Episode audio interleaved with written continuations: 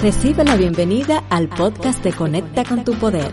Soy Berta Filpo y por este medio te comparto ideas, propuestas prácticas y temas que te ayudarán a vivir nuevas experiencias en el camino hacia tu meta.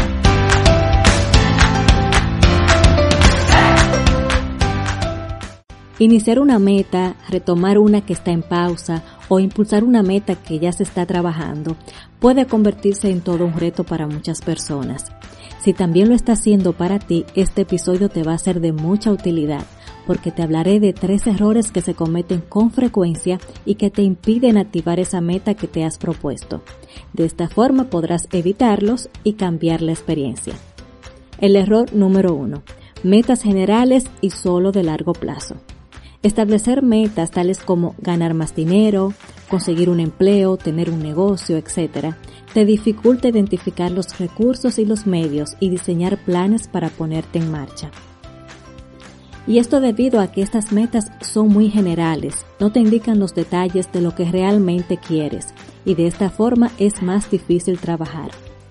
Por ejemplo, si al llegar a una tienda le explico a la joven que me asiste el tipo de pantalón que deseo, indicándole el modelo, color, la talla, será más fácil para ella ayudarme y para mí obtener lo que deseo, ¿verdad que sí?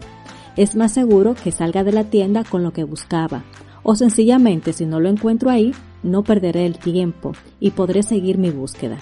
Pero siempre saber claro lo que deseas te ayudará en el proceso y en el resultado. Entonces, la meta de ganar más dinero se debe transformar en ganar y especificar un monto. Conseguir un empleo, conseguir un empleo en la empresa tal, en la industria tal y en el puesto tal, especificando lo que realmente deseas conseguir. Cuando tienes tu meta con esta claridad, puedes entonces identificar la ruta con más facilidad. Ahora, la parte B de este error. Solo tener metas a largo plazo. Esas metas gigantes a largo plazo solo las podrás poner en marcha en la medida en que seas capaz de aterrizarlas en tu presente. Por eso siempre te recomiendo los objetivos a corto plazo, porque estos objetivos te permiten dividir esa meta principal y de largo plazo.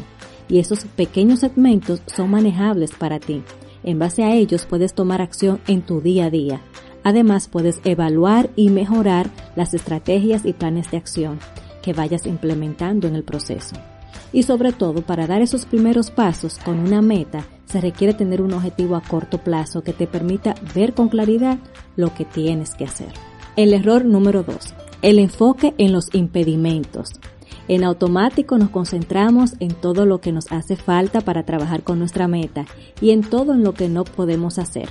Hay que tomar en cuenta que siempre habrán cosas que nos hagan falta y acciones que no podremos tomar por lo cual, para poder avanzar, aunque estemos conscientes de esas limitaciones del momento, debemos enfocarnos en lo que sí tenemos y lo que sí podemos hacer ahora. Esto es lo que nos pondrá en marcha. Dos preguntas clave que te ayudarán a lograr este enfoque de poder son, con los recursos que tengo, ¿qué puedo hacer ahora? Y la pregunta número dos, ¿cuáles de los recursos que tengo me pueden ayudar con mi meta? Al dar respuesta a estas preguntas te estarás enfocando en lo que sí puedes hacer. Esto te impulsa, te motiva y te ofrece la energía que requieres para iniciar y avanzar. Y por último, el error número 3. Diseñar planes y estrategias complejas. Siempre te recomiendo mantenerlo sencillo. Esto te permitirá mayor fluidez y poder ver tus avances. Cuando tienes un plan de acción perfectamente diseñado, pero tan complejo que no te animas a ponerte en marcha, entonces no te sirve de nada. O pensar que tienes que establecer un plan y estrategias muy esquematizadas, esto te bloquea. Manténlo simple. Por eso mi sugerencia es, sobre todo si estás iniciando, identificar lo que tienes y determinar las actividades que puedes realizar con esos recursos pocas actividades pero de impacto y que tengan fuerte conexión con tu meta. Entonces, ya sabes, tres errores comunes que debes evitar o superar. Número uno, metas generales y solo de largo plazo. La solución, define con detalles lo que realmente deseas y divide la meta principal estableciendo objetivos a corto plazo. Error número 2. El enfoque en los impedimentos.